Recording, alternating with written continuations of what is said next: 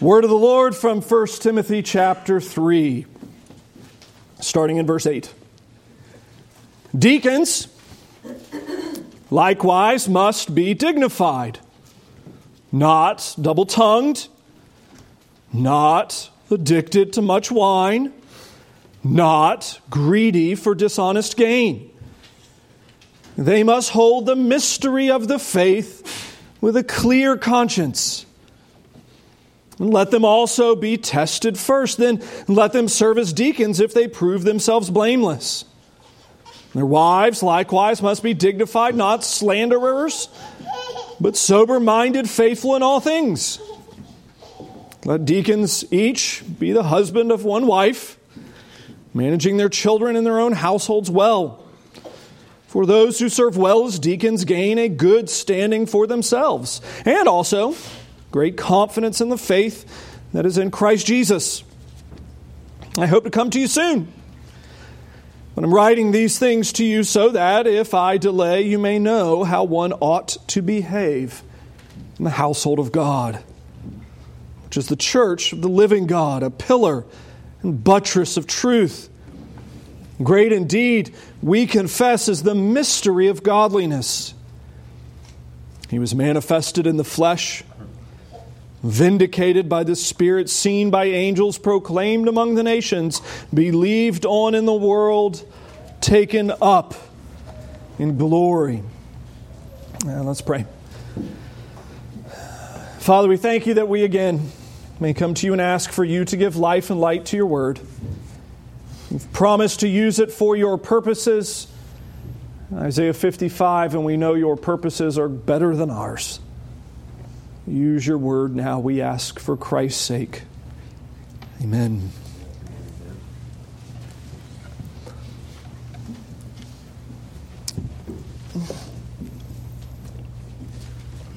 What uh what's the biggest danger facing this church?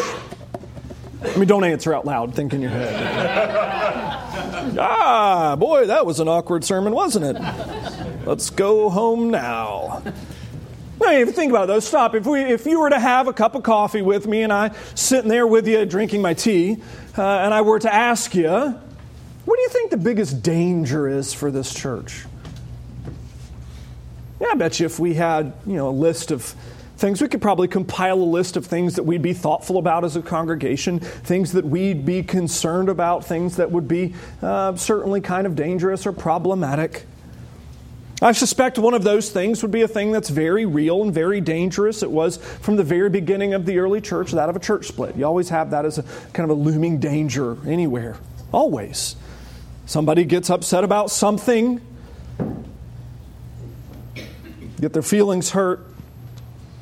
Either apologies are slow to be extended or forgiveness is slow to be extended, and things go south. It's very easy. In fact, actually, that's uh, how the whole conversation about deacons starts. We talked about this a couple of weeks ago. And it's shocking. It's actually staggering. At the end of Acts chapter 5, the church is thriving and doing wonderfully. Acts chapter 6, verse 1, the church is thriving and doing wonderfully. Acts chapter 6, verse 1, part B, the church is on the brink of collapse. Like, wow, that was quick. It's staggering how easy that would happen. A second thing that if you were in the early church that they would have had to answer, in fact, many of these New Testament books address either directly or indirectly, is that a false teaching. And there was one primary false teaching that they were wrestling with. Very popular in the day was that of Gnosticism.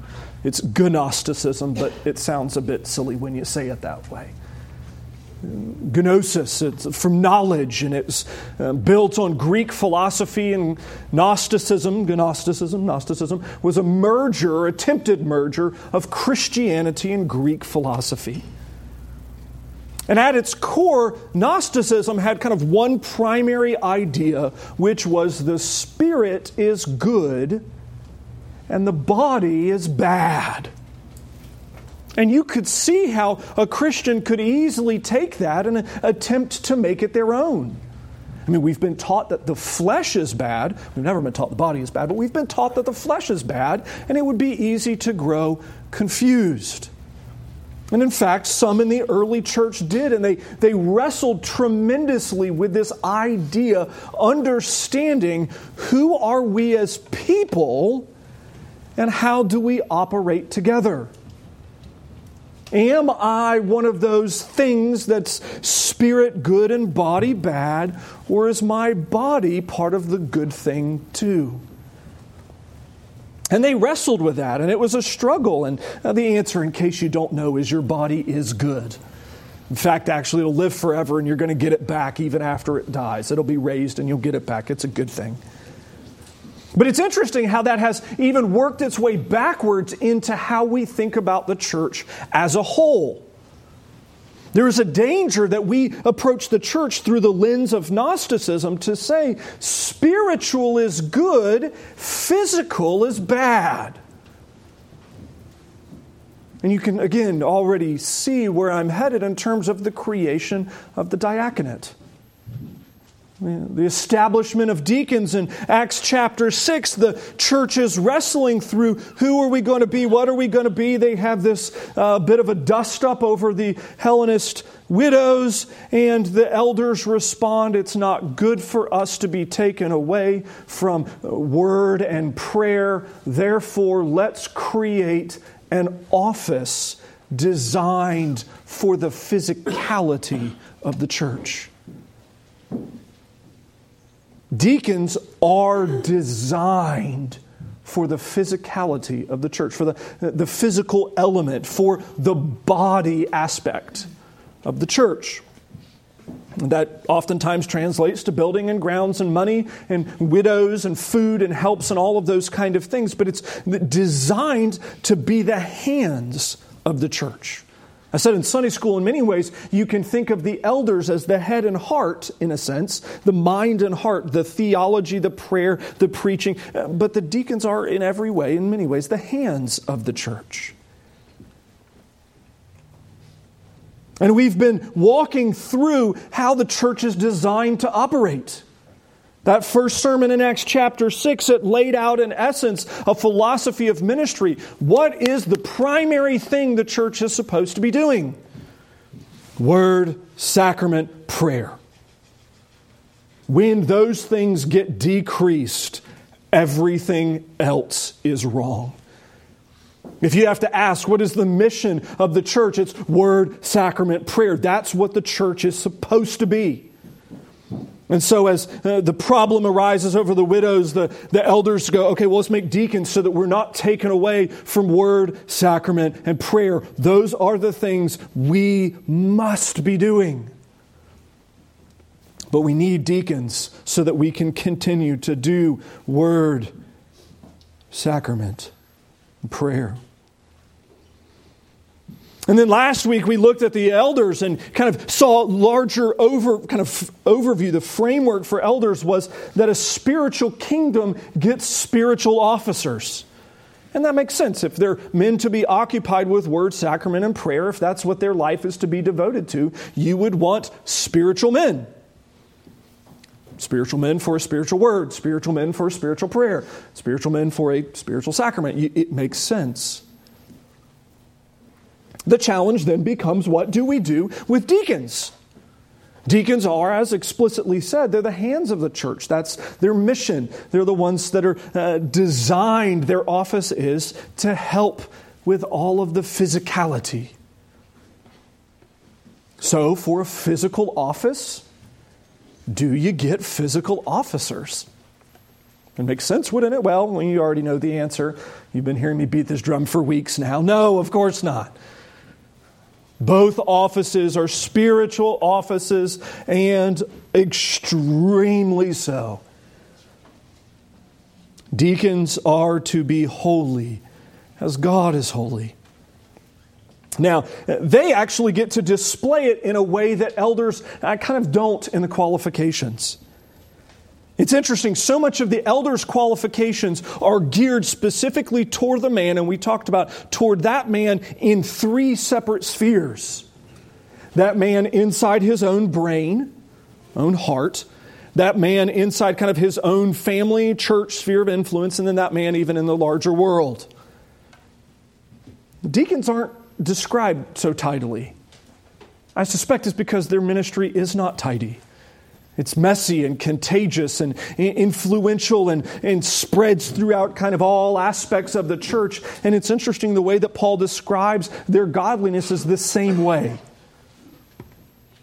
You think about it this way if you've ever had to change like the toner cartridge on a copier or a printer, yeah, that's the correct response if you've ever had to do that. Oh. Where are you going to find ink over the next, you know, four or five days or weeks? The correct answer is everywhere because that the copier toner it's like powdery ink. And so you get it on your hands and then you sneeze and you blow ink everywhere and you're like, how did I get it there? I haven't been home yet, but it's in my closet. How did I? It's, it just constantly spreads. Uh, diaconal ministry is described the same way. Their godliness is to be contagious, and their ministry is described the same way. So let's look at it. We're going to go piece at a time here. Deacons, likewise, here's the title must be dignified. Now it's interesting. Your elders had their title above reproach. If you think of what an elder is supposed to be, it is synonymous with above reproach. That's what they're supposed to be. Deacons, interestingly, same concept, but different example, are to be dignified, worthy of respect. Worthy of respect. And then it goes to explain uh, exactly how that worthiness of respect is going to look. Not double tongued, not addicted to much wine, not greedy for dishonest gain. And I follow Calvin here. I think the Lord, through Paul, is explicitly giving us an idea of what diaconal ministry is going to look like by the specific qualifications that are given.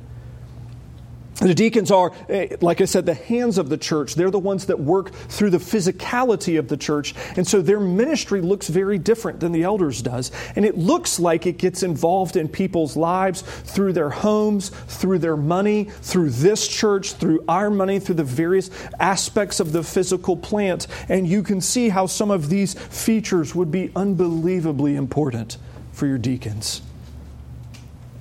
Not double tongued they don't speak out of both sides of their mouth, as the way we say that today. Their uh, speech is one that it's trustworthy. You don't expect to get a different answer if you ask them in private than in public. You don't expect to have ask the next week and get different answers. They're trustworthy in how they use their words. They're trustworthy if they do drink alcohol in any fashion. It's not going to dominate them either through drunkenness or just through habitual use that is uncontrolled. And they're not going to have a problem with money. And that's going to make a big, big deal because what is a large part of their ministry connected to? Money. I mean, think about the contrast with Judas Iscariot, how uh, part of his fall is connected to he was the treasurer of the church. He was a treasurer of the apostles, and he, he stole from the treasury bag. These men are going to be the counterpoint to that. They're going to be godly men, righteous men who are not affected with these things. They're ready to be able to lead with how they speak, ready to lead with how they live, ready to lead with their, excuse me, relationship with money. In fact, actually, verse 9, they're going to hold the mystery of the faith with a clear conscience. That's a little bit harder to define, isn't it? Uh, mystery of the faith is the kind of language that Paul uses to describe the heart of Christianity. It's another way of saying the gospel and the consequences of the gospel. And he says, What are the deacons going to be like? The deacons are going to be men who understand the deep truth of the faith and can hold it with a clear conscience, meaning they understand what Christianity is and they are single minded in that understanding. These are not going to be men who are uh, yes and no, back and forth, tossed about on every wind or wave of doctrine. These are not to be men who don't understand the reality of the faith. I will say, uh, I think many of us know of churches uh, that treat their deacons like elders junior. right? You, you say your really godly men go on the session, and either your halfway godly men or you, we hope they're godly men, will go on the diaconate. And you say, well, deacons are, are, elders junior. They're elders in training. And if you've been a deacon for enough years, and maybe if you get godly enough, then we'll promote you to elder. That's an abomination. That's terrible. That's awful. I mean, that's just a wretched description of what elders are and deacons are. Because the gift sets are completely different. They're different tasks, they're different duties, they're different jobs. And interestingly, what are these men supposed to be like? They're supposed to have deep and rich spirituality. I mean, I've heard it said, well, it's okay, we can nominate him, he's just a deacon. I'm sorry, he must be able to hold the mystery of the faith with a clear conscience. He's supposed to be a mature man. In fact, actually, we get great illustration of this with uh, in Acts chapter 6. They pick the men. Who do they pick? Stephen. The next section, we see him preaching and then dying. And Philip, after the, you know, the persecution gets particularly bad, Philip's the only one out actively evangelizing like he's, evangelizing like he's supposed to do. And that's why the Lord kind of sends him all over the world in order to fulfill his calling. Righteous, godly men, strong and mature and steady. In fact, actually, and again, this is similar to the elders here, uh, let them be tested first. And that doesn't mean let, give them an examination. I mean, we do that, but that's not what this means. It means that they are to not be new Christians. They're supposed to have been a Christian for a long time. Why? So that you know the quality of their character, the quality of their faith, the quality of their person. And after they've been examined and you can see that they're righteous and godly men, then let them serve as deacons if they prove themselves blameless. It's staggering. Is that a lesser job description? Is that a, a lesser list of qualifications? Well, I mean, in a sense, it doesn't have the apt to teach clause, but it's still righteous upon righteous. And you would say, man, that, that's, that's rough, Paul. I mean, that, that's a hard list. This is a, a, spectacular type of godliness that is being called. And then now in verse 11, he complicates it by showing how that spreads throughout the church. You see, their ministry is supposed to be such that it is, like I said, contagious. It gets involved in people's lives and uh, deals with them at family in chaos sort of levels in that uh, critical situation. So, what does he go to? Verse 11 their wives. Wait, what? You, you, mean, you mean deacons have job description qualifications for their wives if they're married? Yes, absolutely. Their wives likewise must be dignified, not slanderers, but sober minded, faithful in all things. The wives have to fit this. And again, if you think about it, it makes sense. Well, let's use a situation. A husband and wife have a young family, they have a number of children. Family's going well, life is going well, everything is good. Husband has a medical emergency. And for some weird reason, his disability insurance won't cover it. Oh no. He needs long term and greater care than what the wife can provide. How do we get money? How do we survive? How do we raise the children? How do we do all of the things that need to do? And of course, family will rally to help care for them. But there the deacons step in, and it's interesting. Who are the deacons going to be interacting with in that situation? They're going to be spending large number of hours with the wife and with the children in the home. They're going to help with the parenting. They're going to help with managing the finances. They're going to help with figuring out how to get the bills paid. They're going to help manage life for a family while husband is having medical emergency. And so it makes sense. You know what? Uh, wisdom would say this is not a task for men alone, but their wives are going to be involved in this in some fashion. And if their wives are going to be involved in it, well, my goodness, they need to be qualified for that service. And you think about the qualifications that they make sense. Likewise, the wives must be dignified just like the deacons. Remember, that's a, a parallel from the beginning of the passage. Not slanderers. And this might be a challenge that is particular to ladies. I'm not to be a bit overly crass, but y'all tend to use a bit more words than men do. not all of you, but you tend to. And so it would make sense that, okay, parallel qualification to the husband, they got to be dignified and they got to figure out how to use their words well. If they can't use their words well, you really got to question his ability to serve because she's going to be v- vital to that ministry as well. And not only does she need to be able to use her words well, she needs to be sober minded and faithful in all things. And you remember, this is the challenge that Paul repeatedly gives to the women of the church, particularly to the older women in the church, to not get carried away with silliness. It's interesting that he gives that challenge particularly to the older women. I, I don't know why he does that, and I'm not going to uh, certainly take a stab at it. I just know he does.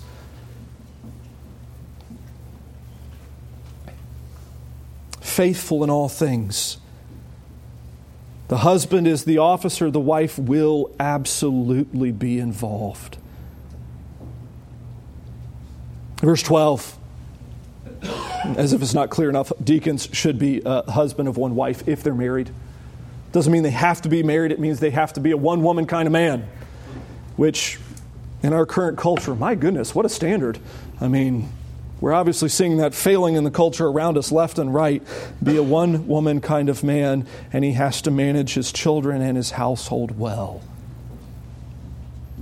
similar kind of qualifications, laboring for the body uh, and showcasing their ability to be a deacon in how they manage their home. Interestingly, are these qualifications any less spiritual than the elders?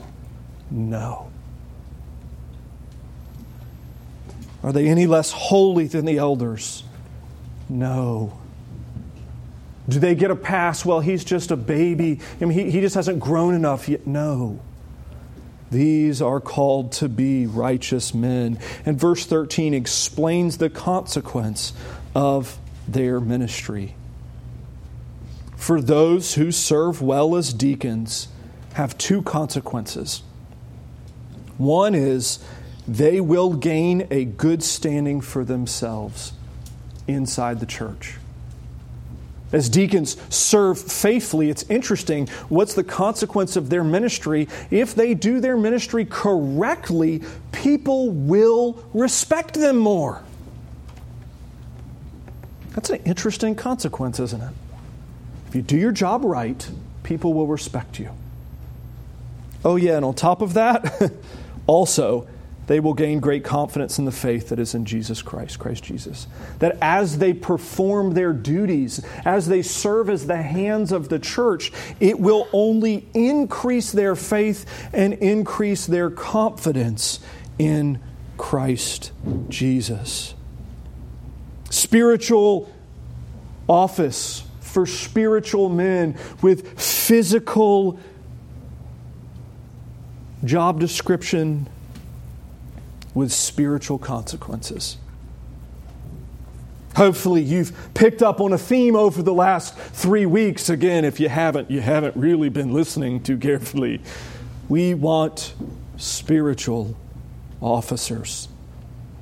When you start turning in your nominations, by the way, the forms are right there on the bar. Well, make sure you have plenty of access to them. When you start placing them in the offertory or start handing them to me, which I would request that you do.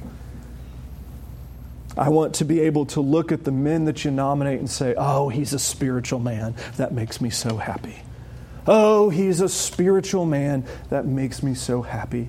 Oh, he's a spiritual man. It's also why the challenge that is held up for all of the men in the church is that we all together might be spiritual men together. You look at the American church, and we can see time and time again a church that is led by her women. Not because our women are not gifted, they are. Not because they're not wonderful, they are. Not because they're not righteous or holy, they are. But because the men are lagging behind. And it's interesting. What are the qualifications given for elders and deacons? It's not men who are lagging behind, but men who lead the way. As examples of godliness, as examples of righteousness, and examples of holiness. And it's interesting how uh, Paul then makes a transition into a, a, a, neat kind of end paragraph, so to speak. It's a, a classic preacher technique end with one challenge and then a poem. A little joke there, but he, he ends with a transition. Verse 14 Look, I'm writing these things to you because I hope to come visit you, but I realize I may not be able to. Travel's hard. Paul's probably not entirely well. It's a complicated thing. I, I, may not be able to make it to you. If I do, I may be delayed. But verse 15 Why am I writing all of these things? So that you may know how one ought to behave in the household of God. This is a description of what God's people are to be. And interestingly, here he expands it not just to men, but to men and women, boys and girls. So whether you're seven or 87, the challenge is that we replicate the holiness of God as He works in His people, that we actually cultivate godliness. This would be a second kind of theme to notice God talks about his people in this section is that our godliness is supposed to be real and victorious. When we deal with passages like this, uh, they're called imperatives, they're commands, they're due elements. We don't just read them and say, oh, well, I'm a sinner, and throw our hands up. We don't just say, well, you know what? I'm saved by grace and then kind of ignore it and move on. These are actually real commands that are attainable for all of us in Christ Jesus. To say that these are not attainable is actually not a, a question or a doubt about you. If we are to say these are unattainable, it's actually a doubt about God and His power. Because He said, Look, go be this in Christ Jesus. This is how all ought to behave in the household of God, which is the church of the living God, a pillar and buttress of truth. And how is all of this possible? What's the linchpin? How are we able to do these things? How are we able to be holy? And he closes verse 16 with a poem. Great indeed, we confess, is the mystery of godliness. This is the mystery neat little bit of poetry that Christ Jesus, He manifested in the flesh, He became human. He's vindicated by the Spirit. He's uh, baptized with the Holy Spirit. He come upon him. He's the anointed one, the Messiah. He's seen by the angels. They are his witnesses. He's been proclaimed among the nations, the story of Christ. He's believed on in the world, and in fact, even taken up into glory. The ministry of Christ Jesus, the life, death, and resurrection of Christ Jesus, is mighty and powerful to transform even the worst of men, which Paul claims to be himself.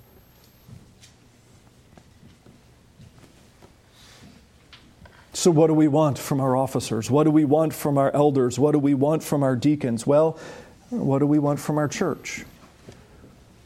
That's a very simple arrangement, actually. We want a church that is first and foremost occupied with word, sacrament, and prayer. And if we want a church that is preoccupied first and foremost with word, sacrament, and prayer, we do not want to be distracted with secondary things.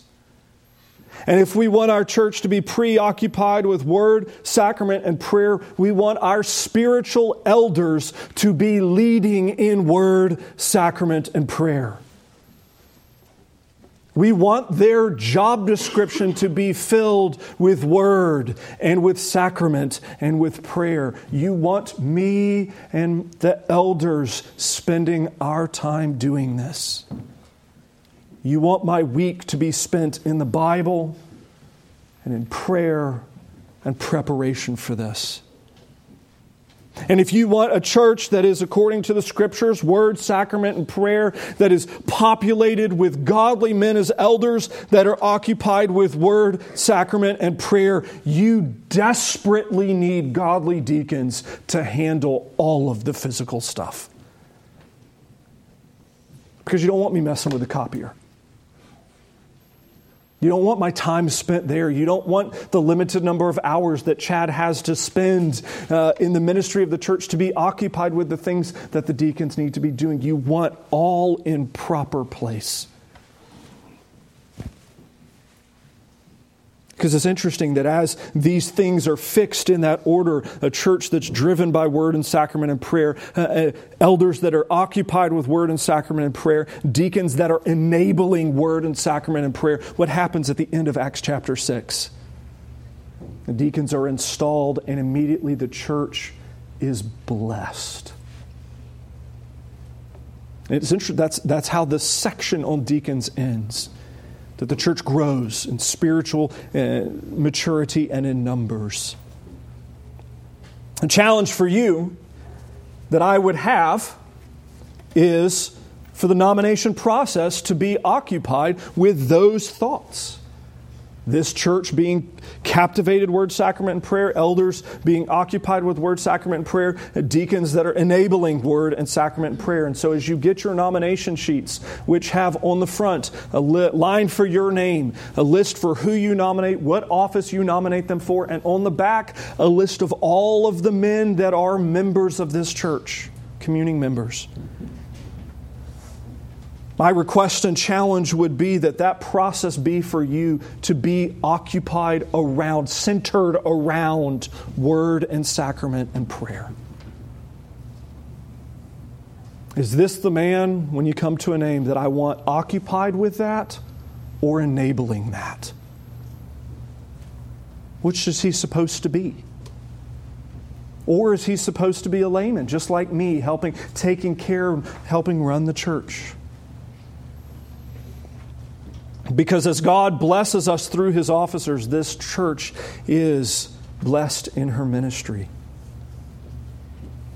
It's one of the beautiful arrangements that God gives in the relationship between His people and her officers. That as the officers thrive, the ministry given to the people of God is increased in quality and in quantity. It's good for you, it's better for you. And most of all, it's honoring to the Lord. And we, as God's peoplers, we are joined together around the mystery of the faith of God, the mystery of godliness, that we would be knit into a family with righteous leaders, officers leading the way as Christ is the head of the church, and we are his people. May it be as over the next six, seven months as we work through this together, a lot of it behind the scenes in training pray that God accomplishes these things in the men that are appointed for office. Let's pray. Father, we thank you for your word. We thank you for passages like this that give us such clear and practical applications on how we are to be godly together. We thank you for the challenges given to deacons, and we ask that we would understand them and believe them. Give us your help, we pray, in Jesus' name prepare us for your supper. Amen.